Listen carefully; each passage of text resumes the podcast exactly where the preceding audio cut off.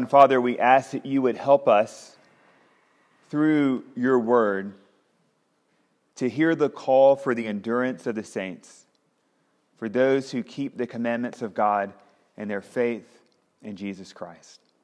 May the words of my mouth and the meditation of all of our hearts be acceptable in your sight, O Lord, our strength and Redeemer. Amen.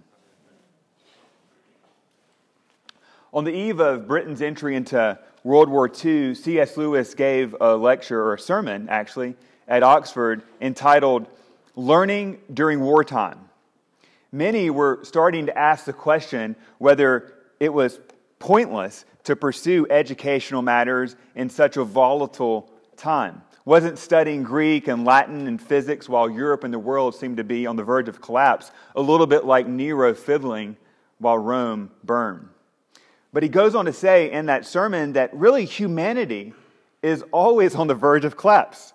War is only an unveiling of what is often or always true.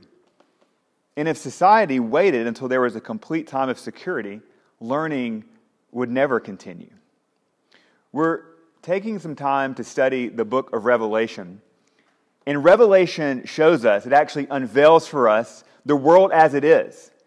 And as we're seeing, especially as we saw last week, it's a world when we are able to have these apocalyptic eyes, we're able to see this world of beasts, this world of dragons. The world is a place of conflict. So one might ask, given all the pressing and urgent problems around us in our own lives, in our family, in society, around the world, why is worship, why is coming together as Christians on the Lord's Day so important? Isn't it really, if we're honest, a distraction from engaging the real problems of the world? I think Revelation answers that question with a resounding no. Worship, Christian worship, coming together as the people of God, this actually is the most important thing we can do, the most powerful thing we can do, particularly in times of crisis and conflict. Revelation, it's a book about tribulation, it's a book about living in a world of chaos, yes, but it's also a book about worship in the midst of that reality. And that's what I want us to see tonight as we look at Revelation 14 through 15. I want us to see that participating in Christian worship is actually the most important thing that we can be doing right now. And it always has been the most important thing we can be doing. Revelation 14 and 15, like every bit of Revelation, is chock full of all sorts of things that we could explore. But I want us to work with this theme of worship and to see two aspects of worship being the most important thing that we do. And the first is that worship is inevitable, and the second is worship is warfare. So that's how we're going to look at this big chunk in chapters 14 and 15. Worship is inevitable, and worship is warfare. So in our passage, there are actually two sets, two groups of worshipers. First, there's the 144,000 so, who is this group? Who are these 144,000? We first met them actually back in chapter 7, and they are the martyrs, the martyrs of the early church. They are sealed. That is, they are marked out as servants of God. So, in chapter 14, verse 3, they return. We see these 144,000 again, marked out. And this time, Jesus is standing with them on Mount Zion. Jesus is standing in solidarity with them. They are standing in solidarity with Jesus. The 144,000, they have picked their sides. They have picked the side of Jesus in the face of death. But there's another set of worshipers also in this section and throughout the book of Revelation. As John's vision continues and unfolds, John sees three angels preaching. And they're actually all preaching the same message. They're preaching the gospel message. But part of this message is this in verse 9, chapter 14.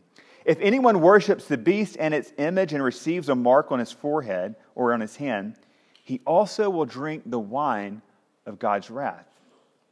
The beast, as we saw last week in the last couple of chapters, is this imperial force. It's Rome and its ally, the, the Jewish establishment of the day, who promoted worship of the beast.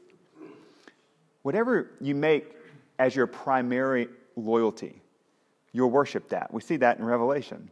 For many in John's day, that meant Rome. Rome would be the protector, would be the insurer of peace and salvation. Beast worship. Beast worship represents a way of living that may enjoy some present security and comfort, but Revelation shows us it ends by drinking the cup of the wine of God's wrath. Beast worship. Beast worship is when we ascribe divine qualities to things like the state, to things like politics, to things like relationships, jobs, money, sex, power, you name it, and expect those things to do what only God can do for us. We give ourselves to these things. But those who identify with the Lamb, the 144,000, are giving themselves to something different. Their lives actually will be full of upheaval because they follow the Lamb. Their lives will be cut down, like the kernel of the wheat that falls to the ground in our gospel lesson. But in their deaths, they will bear much fruit. They will be the grapes, the wine that will be trodden to the ground, but yet will bear fruit in their martyrdom, in their death. Why? Because they have chosen to worship the Lamb. They've picked sides, they've chosen the side of the Lamb. What we see here is that worship is not optional, it's inevitable. In Revelation, it's confronting us, among other things, with this basic question Whom do you really worship? Why? What is it that you are really giving your life to? Because what you worship will shape you in deep, deep ways. It'll change you. It will, over time, form you. It will consume you. It will grow in its power over you. And ultimately, it will demand your life. It will ask you to lay down your life for it. David Foster Wallace gave a, a what is now kind of a famous commencement address to Kenyon College.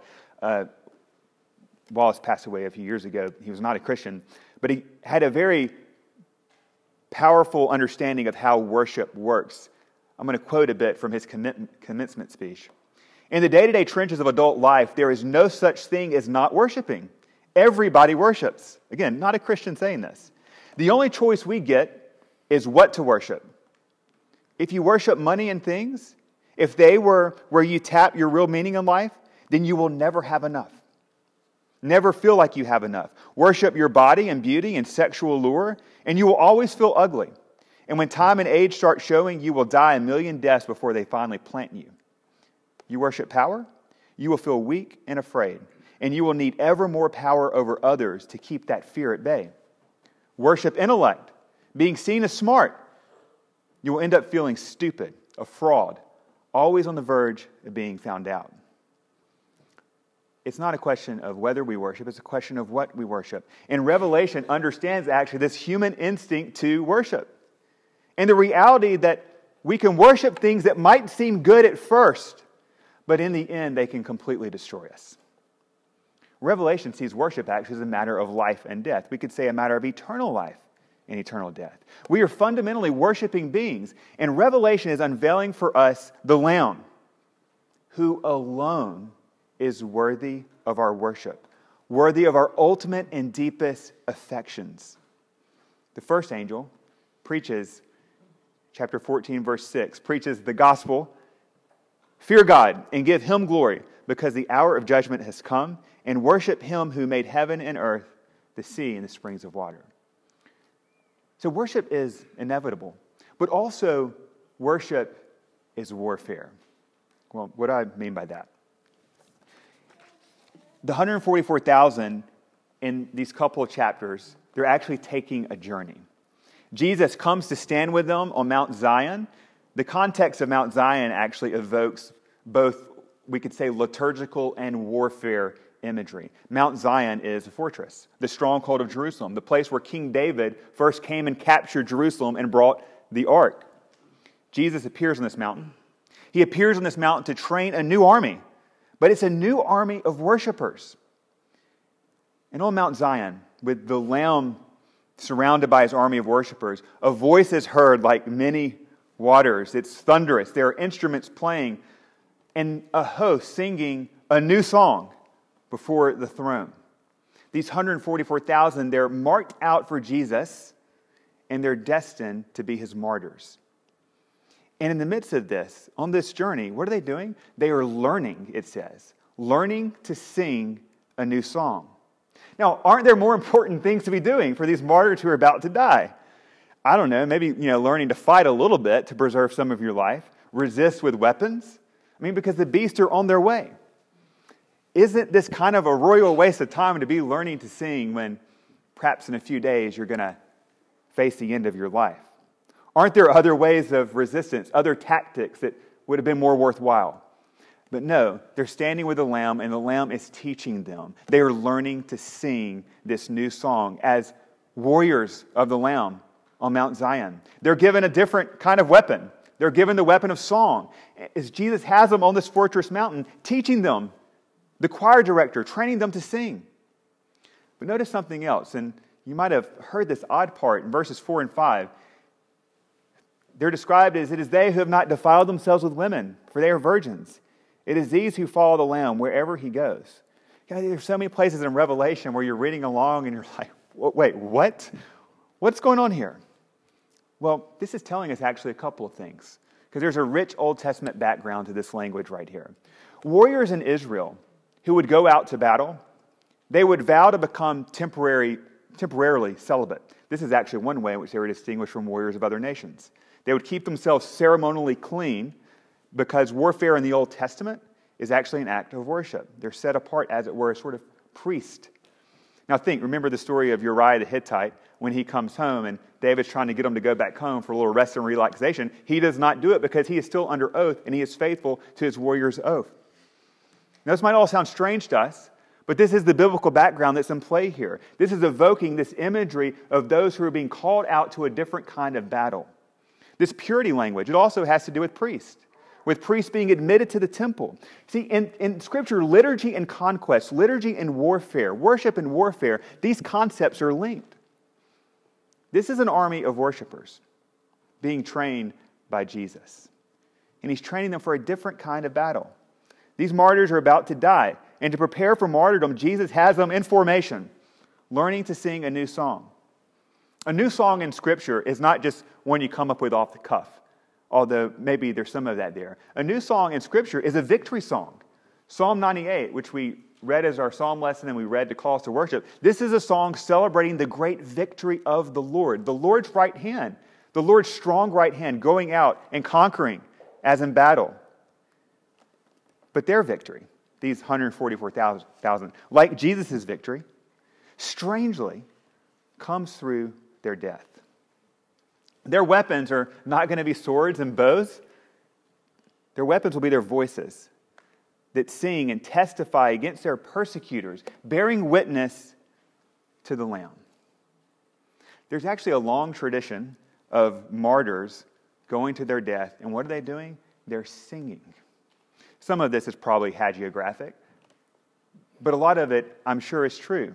It's quite appropriate victory song sung by the, the saints at the stake or with a knife to the throat, lions approaching, or hanging on a cross. Jesus on the cross is not just the suffering Savior. We can also see Jesus on the cross as the singing Savior. We all know he, we think he quotes Psalm 22, right? We have that, um, My God, my God, why have you forsaken me? But Jesus is a good Jew who knew the Psalter backwards and forwards. Jesus was not just quoting verses from the Old Testament. They, were, they didn't, Jews at that time didn't think like that. They thought of it as a whole. Jesus was singing the Psalms on the cross in the midst of his greatest battle. He is singing Psalm 22 in the midst of his persecutors. This is how he fights, and this is how the church fights through song, particularly through singing these Psalms, the prayer book, the hymn book that we have in Scripture. Martyrdom is the path to victory, and it's a path that's accompanied by song. Learning to sing with the Lamb prepares us for conflict. It prepares us for battles that we will inevitably face. In chapter 15, John sees the martyrs again who had conquered the beast and its image. Strangely, it would seem from the world's perspective, no, the beast had conquered the martyrs, but from heaven's perspective, it was the martyrs who had conquered the beast through their death. Now they've made this journey from chapter 14 to 15. They've made the journey from earth to heaven. Now they're given instruments. They've learned to sing this new song. They sing, we read the Song of Moses, again a victory song celebrating God's great rescue and redemption and they sing the song of the Lamb. The Bible is full of song. You can think about Genesis chapter 1, the very opening pages of Scripture, as being the song of creation. The, the Chronicles of Narnia got it right. Aslan sings creation into existence. The Father, as we read in Zephaniah 3, sings over his people with delight. Jesus is introduced into the world in Luke's gospel with song after song after song. The early church, it said, was born in song. And the church is commanded to be full of the Spirit. And what's the next part of that? To sing. To sing to one another. Psalms, hymns, and spiritual songs. This, at the very least, means that we're to sing the Psalms in the Bible, the Psalter. But we're to be active in singing. Revelation is not just a visually stimulating book, it's a loud book, it's a sung book. Christian worship is more than song. We have prayers, reading the word, reciting the creeds, baptism, Eucharist, but it's never less than singing. How will you, how will we be trained for the battles that we will face? That will test our faith, challenge our faith. How will we be prepared, possibly even for persecution? Parents, how will our kids actually learn the faith and grow up with the faith? What does that look like to train them up into the ways of the Lord? How will our congregation together grow bold and courageous in the faith? We need to keep learning the song, the song of the Lamb, the song of victory. We need to learn these victory songs because they are all our songs. What songs come out of you when life squeezes you? Wouldn't it be amazing if the Psalter came out of you? The rich songs from the tradition of the church came out of you when life starts to squeeze you. Christian worship is both warfare and training for battle, not with swords clashing as we sang in our opening hymn, but it's it's not a battle of flesh and blood, but it's a battle against the powers and principalities of this world. It is spiritual warfare against the beast. One of the things we hope to do more and more of as we grow as a congregation is, is to keep learning together to sing the song of the Lamb, to sing these victory songs through th- things like hymn singing and learning new songs and new old songs, songs that are new to us, to learn to sing the Psalms with our families, with our friends. Uh, the martyrs here, they're ascending into heaven. And they ascend to heaven in this environment of rich heavenly worship in song and music. And on their way to martyrdom, they're learning to sing. I find that so interesting, so fascinating. Vigorous, bold singing, it actually has a way of building courage in us. A church that learns to sing together, grows in singing together, is a church that encourages one another, creates an atmosphere, as it were, of heavenly ascent, as we're called to lay down our lives. Christianity has a rich tradition of hymnody and music and congregational singing. This is our inheritance that we should not ignore, but receive it with thankfulness and learn it and learn it together. You may not think you can sing. I mean, I hear this from, yeah, I, I can't really sing. But you can. Everyone here can sing, from the youngest to the oldest. Church is not supposed to be a performance of, like, you know, American Idol. That has its place out, out in, in another context. It's not a performance or a concert of any one person. It's actually a bunch of ordinary folks with ordinary voices, offering our voices together in a sacrifice of praise and thanksgiving so that we can be lifted up together into this heavenly ascent. This takes training, this takes practice, it takes commitment, but this is good. When you come to worship each week, you have something to offer God in each other your voice, your voice and song. Joining the Song of the Lamb is the most important thing we can do. Why? Because worship is the ultimate witness. Every Christian is a type of martyr. Now, you may not be called to die a literal death for Jesus, but we're all called to take up our cross, laying down our lives to follow Jesus. And this takes many different forms in our lives. We're called to die to ourselves. But also, the word martyr itself means witness. We think of it in the sense of those who are killed for their faith, and that's certainly true. But it means, quite literally, witness. Every Christian is a witness. Every Christian is a martyr. Every congregation is a witness. Every congregation is a martyr. And worship is bearing witness to the Lamb, to another king, another reality, another story, the true story of the world. Worship is the most missional thing that we can do because it's declaring the praises of the Lord God. This is what's happening in Revelation 15, 3 through 4. The passage moves from song and it ends in song. Great and amazing are your deeds, O Lord God Almighty. Just and true are your ways, O King of the nations. Who will not fear, O Lord, and glorify your holy name? For you alone are holy. All nations will come and worship you, for your righteous acts have been revealed. What I'd like to do as an application of this sermon is to sing a song that we're all familiar with, but it's a song that we typically associate only with Christmas, and that's Joy to the World. Joy to the World was written by Isaac Watts, not in the first instance as a Christmas song, though it's certainly appropriate to sing in Christmas and during, during Advent, actually, but it's a paraphrase of our Psalter lesson, Psalm 98. It's a song of victory, a song celebrating the victory that the Lord has secured for us and that we're to sing together with joy.